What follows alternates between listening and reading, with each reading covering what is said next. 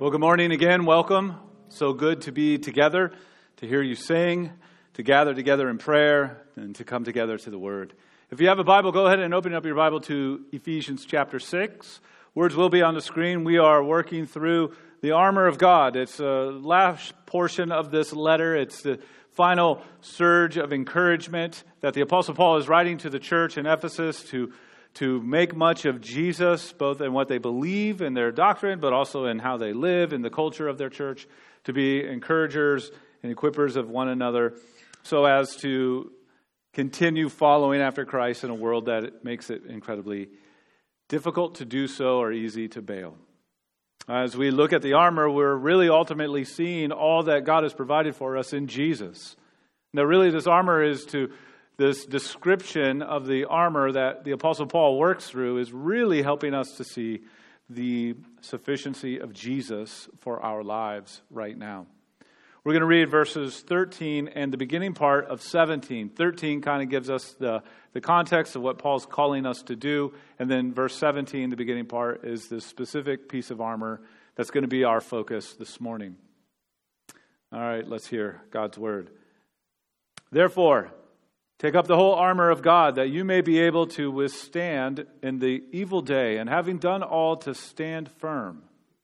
And take the helmet of salvation.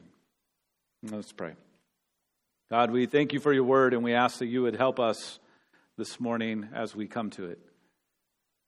That it would settle our hearts and give us courage and strength as we wrestle with it and think upon it, as we see in it all that you have provided for in Jesus.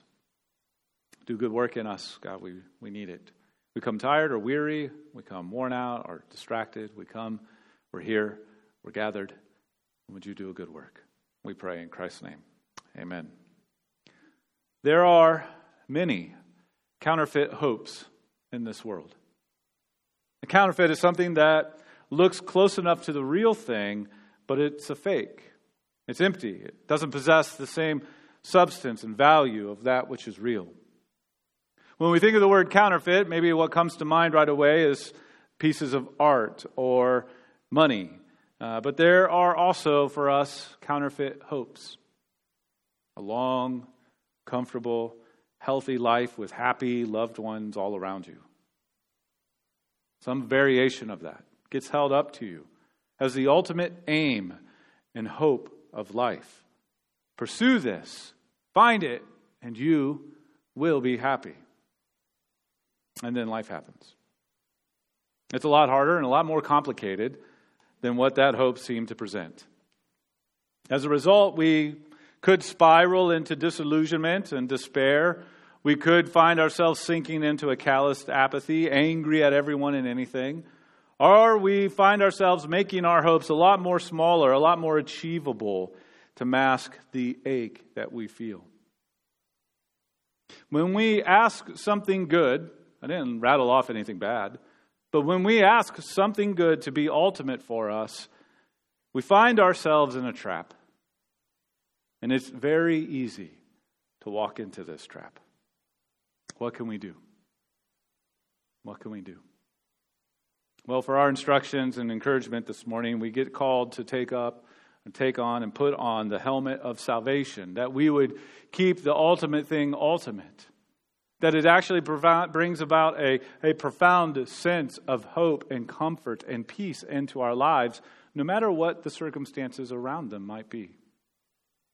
And that this is a daily battle, in fact, because there are daily distractions and daily discouragements and daily reasons why we may feel disillusioned or despair.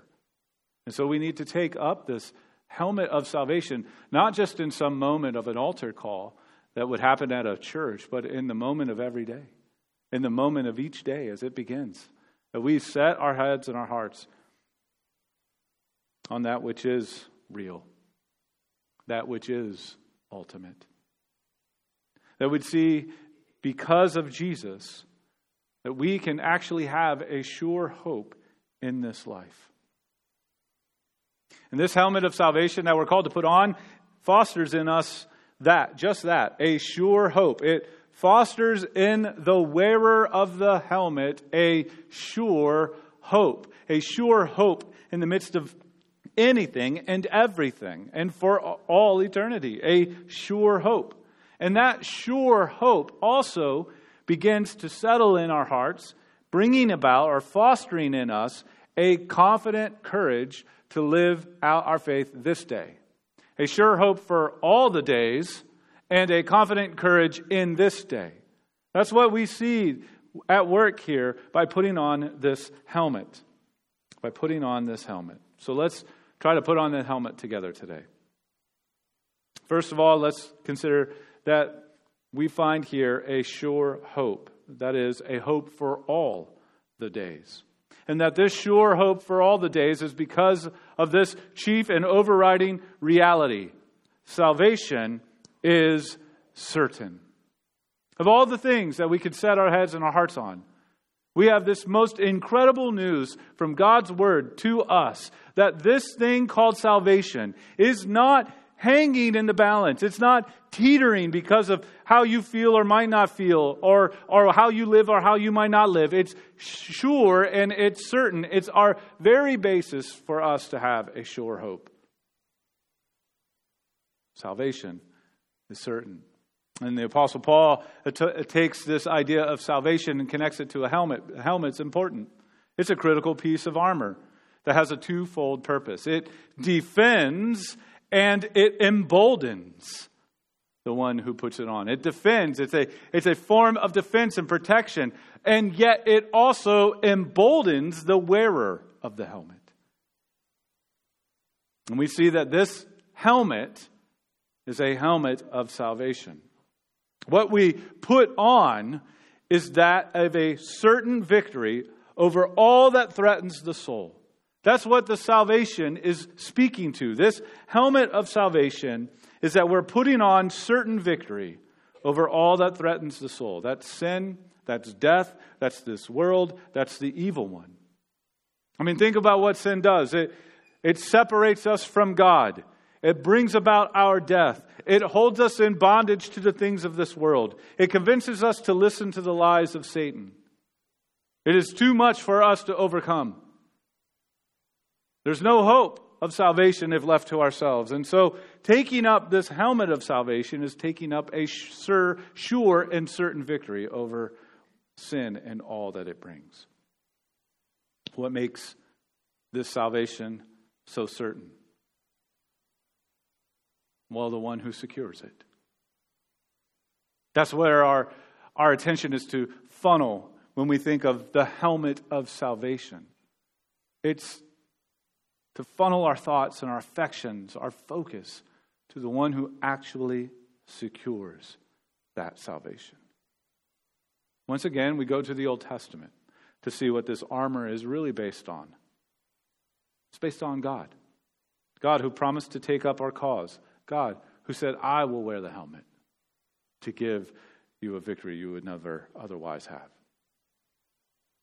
Isaiah 59, again, we referenced this a few weeks back when we talked about a different piece of the armor, but we're going to see here why we're going back to it again. Isaiah 59, verses 15 through 17 says this The Lord saw it. He looked at the plight of mankind sunk under the weight and consequences of sin. That's what he saw, right? And it displeased him that there was no justice. He saw that there was no man and wondered that there was no one to intercede. Then his own arm brought him salvation, and his righteousness upheld him. He put on righteousness as a breastplate and a helmet of salvation on his head. God, in this very symbolic and fascinating moment in Isaiah 59, anticipating what God would do through the person and work of Jesus. God is promising to come to defeat the greatest of enemies, our sin, and all that it brings. That God Himself would come and do it. So salvation is not certain because of our cooperation and involvement Salvation is certain because of God's promise and power in the person and work of Jesus Christ. And so, all that feels tumultuous in our lives, are around our lives, are in our hearts, are in our minds, we counter that with that which is certain. And that which is certain is that what God promised and accomplished in the person work of Jesus Christ. Salvation is certain. So, what we take up is this certainty, a sure hope. Salvation is certain, therefore, our hope is sure. Hope. We all want it, we all chase it. Hope. But I want us to also know that the Bible never uses the word hope as a wish or as some sort of vague optimism. The Bible uses or presents to us hope as a conviction firmly entrenched in who God is and what God has done. In fact, we are to see this hope associated with this helmet of salvation. In fact, Paul brings it up again in a different letter that he wrote in 1 Thessalonians 5 8. We have this. But since we belong to the day, let us be sober, having put on the breastplate of faith and love, and for a helmet, the hope of salvation. Don't insert the word wish. It's not the, the wishful hope of salvation. It's the firmly entrenched reality and certainty and surety of salvation. Why? Because God has done it. In this world, we will have many spiritual anxieties, many crises of beliefs if we chase all sorts of lesser hopes. And the world offers many pursuits to ease that spiritual anxiety that rests in our hearts. But what God has promised and provided in salvation through Jesus is our only means of a real, substantial, fixed, firm, sure hope. Well, how? How can it be? Because Jesus came and put on the helmet for us. Jesus fought the battle we could never fight. Jesus won a victory we could never achieve. Jesus did it. Therein lies our hope. Therein lies a sure, confident hope. Through the life Jesus lived for us, and the death he died in our place, and the resurrection that says all has been won, we have a firmly entrenched hope, a hope that reaches longer than the shadows of our death. Death does not snuff out our hope. Hope lasts longer than our very deaths. This is what we have in the life, death, and resurrection of Christ. In this salvation that he has secured. Something greater. Recently, um, a, a pastor and a, a theologian, uh, a commentator on life and whatnot, uh, passed away this week, uh, Tim Keller. He had a profound way of making incredibly complicated things seem so simple and clear. And he said this If the resurrection is true,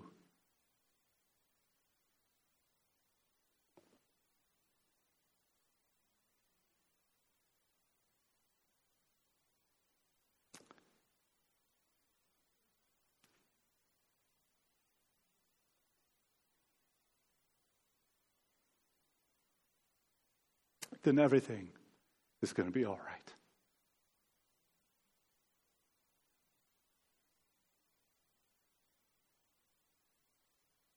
And this, for the believer, for the one clinging to Christ through faith, this is the hope. No matter what we face in this life, no matter what we experience, this is the hope. If the resurrection is true, then everything's going to be all right. Why? Because Jesus has done it. Jesus has done it. Colossians 1 13 and 14 says this He, Jesus, has delivered us from the domain of darkness and transferred us to the kingdom of his beloved Son, in whom we have redemption, the forgiveness of sins. If this is true, then no matter what, things will be okay. We have this hope. We have this, this profound hope because salvation is certain. This is what this helmet means. This is why it's a helmet for every day. Because every day we live in a world that's set up to operate in a way to distract us or to discourage us or to dissuade us from even glancing at the helmet, let alone putting it on. This helmet counters the schemes set up to provoke you to question salvation, to doubt God. As we noted earlier in Ephesians 6:11, what's operating right now and why this armor is so crucially important for us is that um, there are schemes that are operating in the world. Schemes is the word that's used to divert you off of the path. That's the same word there, divert you off of the path. In 6:11 it says, "Put on the whole armor of God, that you may be able to stand against the schemes of the devil." And as we've been walking through this series looking at the armor, we've tried to isolate or point out various schemes that that particular armor would maybe counter or deal with. And so here we find that the devil or the evil one sets up schemes in this world to divert you off of the path. And these schemes kind of operate like lobster traps. I'm not super familiar with lobster traps, so I had to look it up. Recently saw a bunch of lobster traps. and I'm like, how does that work? This is what rattled in the back of my mind. I'm not from the East Coast, and so I wanted to better know uh, what in the world. And so, um, how does this work? Uh, why do lobsters go in this like little carriage thing? Anyway, again, a little fish out of water moment for me.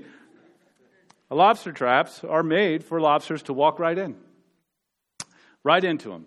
Once they're in the trap, there's a funnel design that makes it so that they cannot walk out. Most lobster traps, at least as I've come to better understand, have two inner compartments.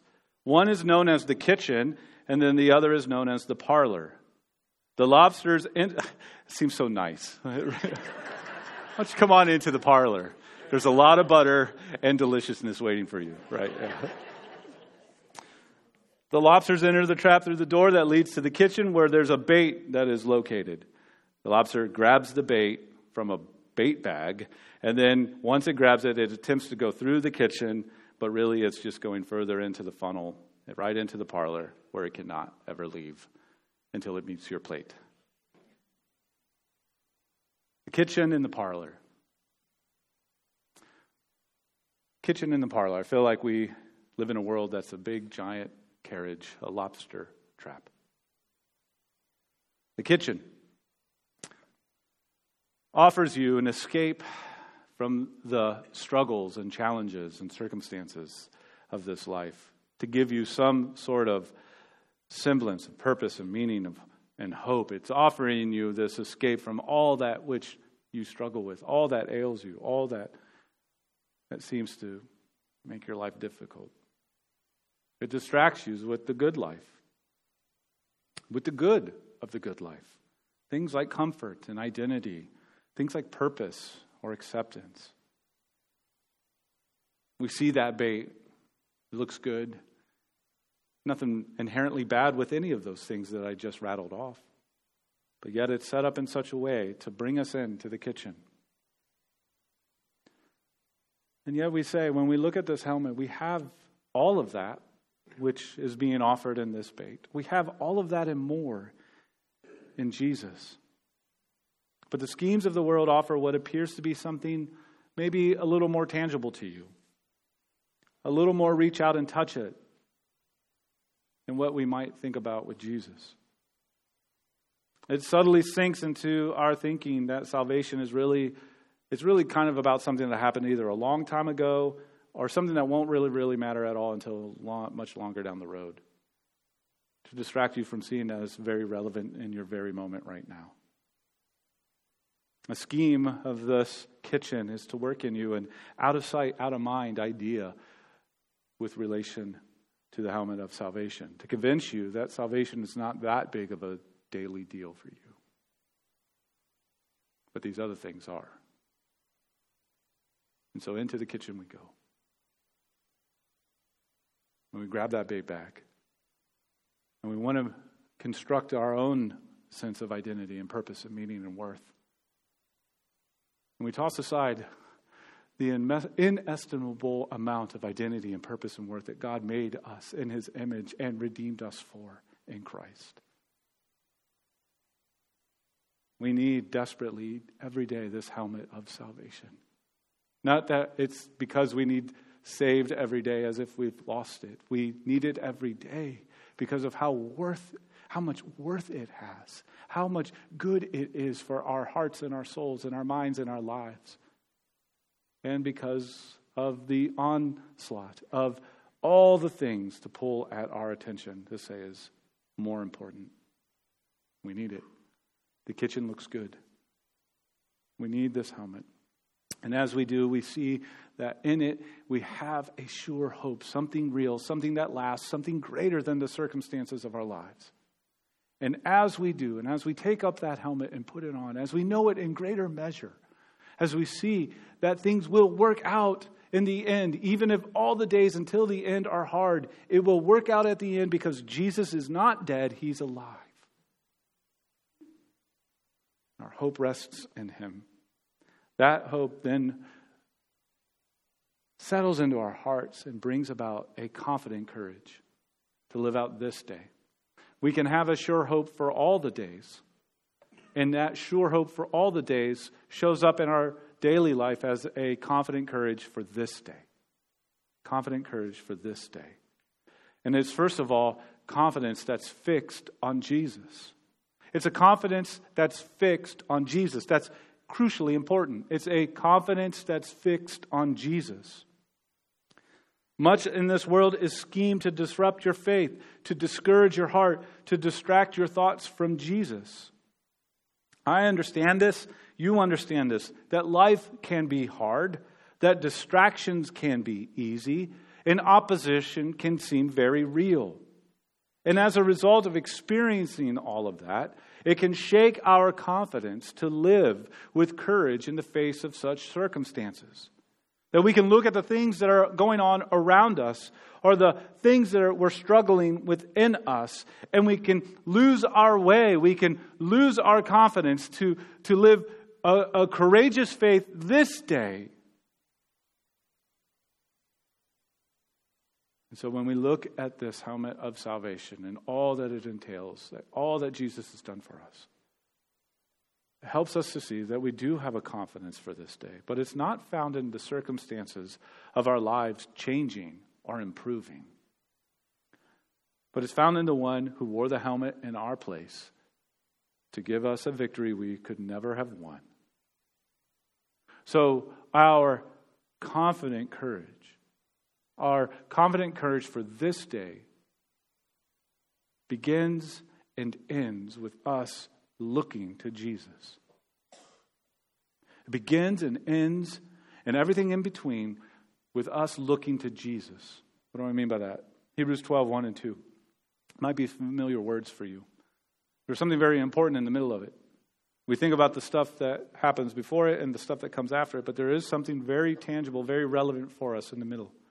So Hebrews 12, 1 and 2 says, Therefore, since we are surrounded by so great a cloud of witnesses, let us also lay aside every weight and sin which clings so closely, and let us Run with endurance the race that is set before us, looking to Jesus, the founder and perfecter of our faith, who for the joy that was set before him endured the cross, despising the shame, is seated at the right hand of the throne of God.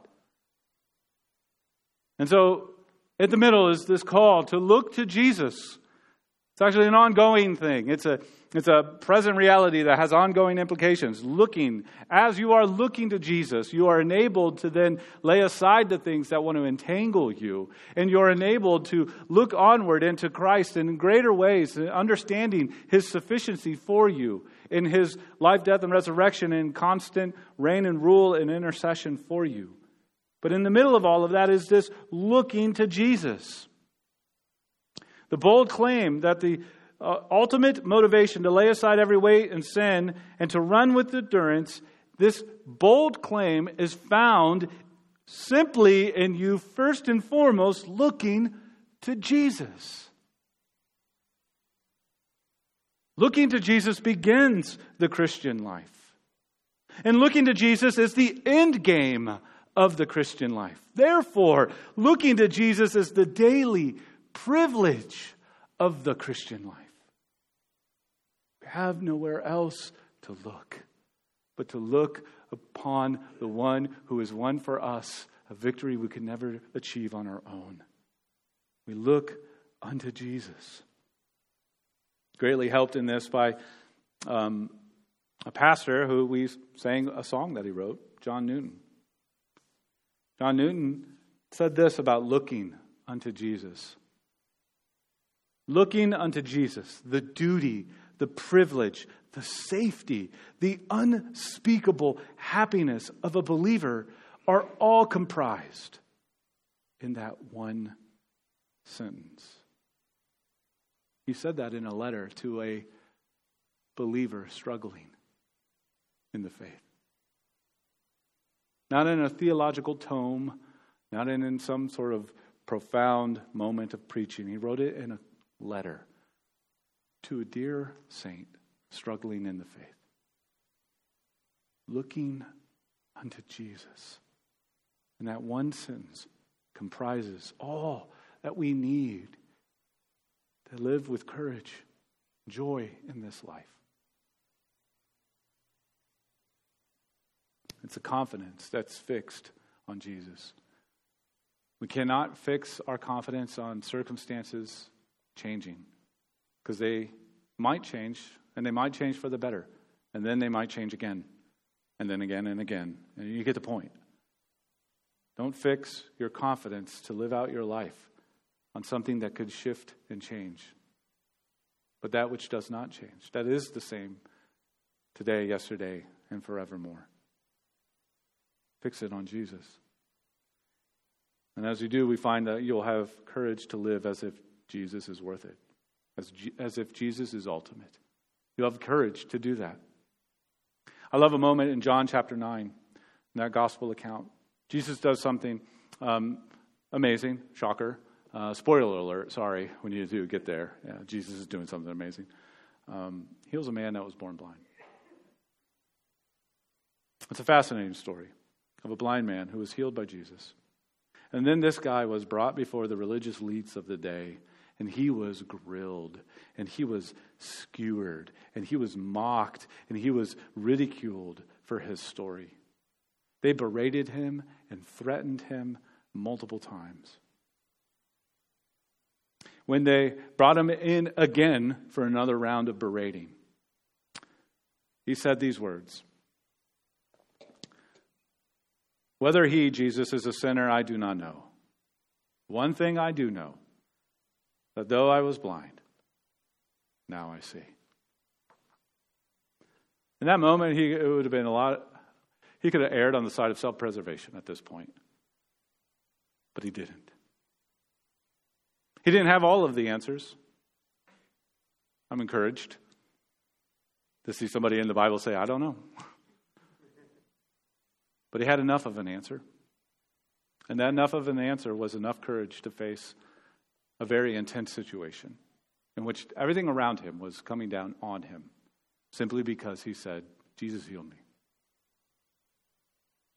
The more we take up this helmet of courage, or excuse me, this helmet of salvation, the more courage that we have in the face of any kind of suffering. Time with Jesus will produce courage in our lives. I'll say that again. Time with Jesus will produce courage in our lives courage to face a world eager to berate our joy and hope, courage to get up each day and to look unto Jesus, courage to share our lives with others so that they may know Jesus too. If our confidence and courage was fixed on our circumstances, then it will be fleeting at best. But confidence fixed on Christ sees beyond the circumstances, sees beyond that to one who is greater and has courage to live a kingdom life in a fallen world. As we think about that, in light of what we see there in John 9, in light of what we see play out in the schemes in this world, let's go back to our little lobster trap. There we are in the kitchen, grabbing the bait of some good aspect of life, thinking that this will solve the angst that we feel, only to realize that it's a trap. And it, we funnel in further into the parlor. And in the parlor, we find something totally nefarious. Something there that wants to undermine what we believe about God, what we want to believe about His willingness or ability to save sinners, chiefly us. In that parlor, in a space that we cannot escape of our own, we hear that same phrase Did God really say? And that little phrase is like a time release bomb that goes off in our hearts. In the plumes of doubt start to fill all of the spaces. It undermines our belief that God can save, that He has the ability to save. It undermines our belief that God will save, that He has the desire to save. And, and then it, it comes at us from all these different angles. It makes us think that God might have the ability to save and might have the willingness to save, but definitely not me. Not for me. That's what happens when that bomb goes off in our hearts. Imagine this exchange while trapped in the funnel of that parlor, in that lobster trap. Can God really save? And you muster up just enough to say yes. Are you sure? And that yes turns into a question mark. Yes? Really? And now you're not saying words anymore, you're just making guttural sounds. Uh huh. Why? Well, because God loves. And then here it comes. But you? Really? You? when we chase after things in this world to be ultimate, we're going to find emptiness on the other side. And that's when we get crushed. Crushed with the, the weight of unbelief, provoked to the highest of levels. But when we take up that helmet of salvation, we are countering that scheme. We're saying something greater to that which we are wrestling with. Once again, John Newton, he says this to encourage a weak and wobbly saint. Compare your sins with his blood, your wants with his fullness, your unbelief with his faithfulness, your weakness with his strength, your inconstancy with his everlasting joy. You have all of that in Christ. Greater than all that you may struggle with in this life. The helmet of salvation defends us from the schemes of this world seeking to trap us and emboldens us to live as if Jesus really is ultimate. The waywardness of our hearts, the unrelenting schemes of this world, the targeted opposition of the devil all demand something bigger to be our sure hope and confident courage. In the helmet of salvation, you have that something bigger. So, I would say, look then unto Jesus, the one who has rescued you from your sin and restored you right to God whose works can never be overcome by anything else, the one who gives you a sure hope and a confident courage. Let's pray. God, we thank you for your word, and we pray that it would find a home in our hearts, as weak and wobbly they may be. And whatever it is that we may be wrestling with right now, God, I pray that we would look unto Jesus and see in his life, death, and resurrection the means of our salvation, that we would take up this helmet, hold ever so tightly to it, that you have done for us what we could never do, to give what we could never gain. We'll never lose what you have provided for us. Because, God, you are gracious and good. You are powerful and near. You are for us, not against us. Draw our hearts to you all the more, we pray. May we have a sure hope and a confident courage all our days and in this day. We pray in Jesus' name. Amen.